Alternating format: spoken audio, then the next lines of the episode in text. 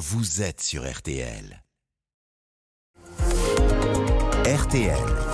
Les trois questions du petit matin. Et c'est donc la fin d'un long feuilleton qui aura duré 18 mois. Les soignants qui avaient refusé de se soumettre à l'obligation vaccinale anti-Covid pourront être réintégrés dans les hôpitaux. Le ministre de la Santé a dit qu'il suivrait l'avis publié hier par la Haute Autorité de Santé. Bonjour Gilles Hanan. Bonjour. Chef du service de réanimation à l'hôpital Poincaré de Garches, merci d'être en direct avec nous ce matin. On efface tout donc? Bah, écoutez, déjà, je pense que on peut souligner que c'est une décision importante prise par la haute autorité de santé. Et on peut saluer la décision du, du ministre de, de la suivre, cette euh, recommandation. Euh, parce qu'effectivement, euh, aujourd'hui, la situation euh, de l'épidémie en France euh, et surtout la façon dont on sait gérer l'épidémie et les patients, quelle que soit la forme de leur sévérité, euh, change la donne par rapport à ce qu'elle était il y a 18 mois. Donc euh, il n'y avait plus véritablement de, de médico-scientifiques à maintenir euh, cette obligation vaccinale, ce d'autant qu'elle se caractérisait par l'exclusion des soins euh, d'une partie euh, non négligeable, environ 4000 je crois, bah, personnels concernés. C'est 0,5% des, des soignants, c'est quand même pas énorme. Oui, c'est quand même plusieurs milliers, vous voyez, c'est quand même à peu près 4000 euh, personnels. Donc, euh, vous savez, la situation critique des hôpitaux aujourd'hui, notamment en termes de euh, déficit et de carence euh, en, en, ressources humaines, en, en, hommes et en femmes, pour soigner les patients.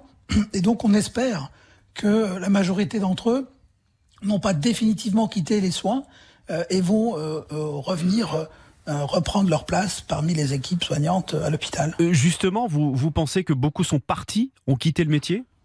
Écoutez, moi je n'ai pas de chiffres euh, à, à, vous donner, mais euh, on sait, je serais surpris que pendant 18 mois, ces personnes sont restées inactives. Euh, il a bien fallu qu'elles qu'elles évoluent et qu'elles prennent acte de la décision qui était prise à leur, à leur rencontre. Et il est probable que beaucoup aujourd'hui ont d'autres activités professionnelles.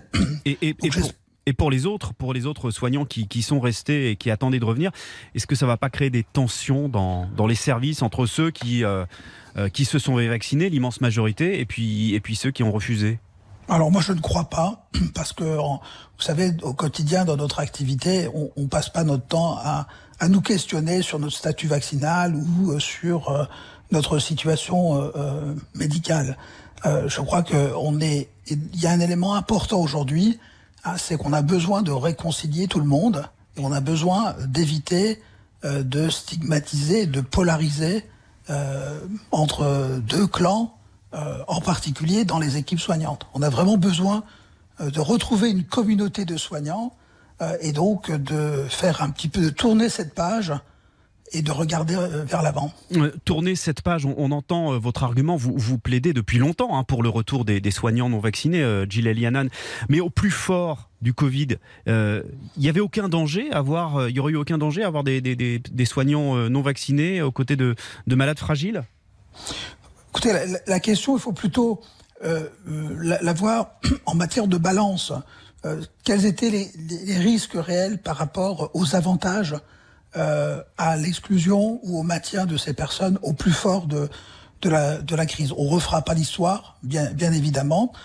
Moi, je reste persuadé qu'à l'époque, cette balance était quand même plutôt en faveur du, du, du maintien de, de ses collègues autour de nous, parce que nous avons besoin, de, nous avions besoin, et on a toujours besoin aujourd'hui, de renforcer nos équipes. Oui, mais en termes d'exemplarité, je... c'était dans la loi. Il fallait, euh, il y avait une obligation vaccinale. Est-ce que c'était pas le rôle de, des, des, soignants de, de, de, de respecter la loi, tout simplement? Oh, Bien sûr, mais l'exemplarité, ça ne se décrète pas.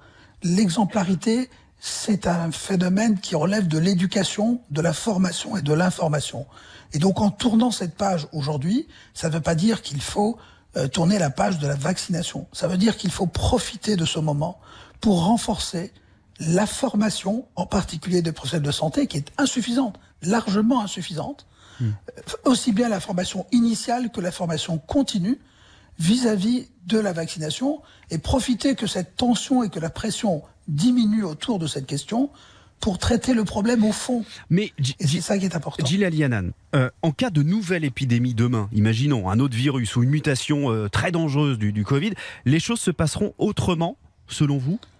Les choses se passeront autrement à la condition qu'on prépare, qu'on s'y prépare, et en particulier que l'on acte qu'il y a un manque important d'information et d'éducation autour de la vaccination en particulier, des soignants, mais au-delà des soignants, et qu'il y a un effort particulier à faire à ce niveau-là. C'est de la prévention.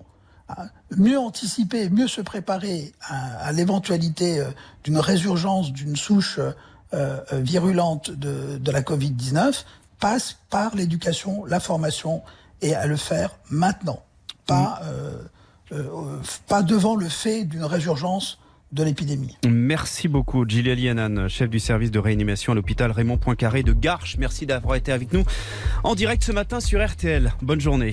Bonne journée. Retrouvez cette interview sur rtl.fr.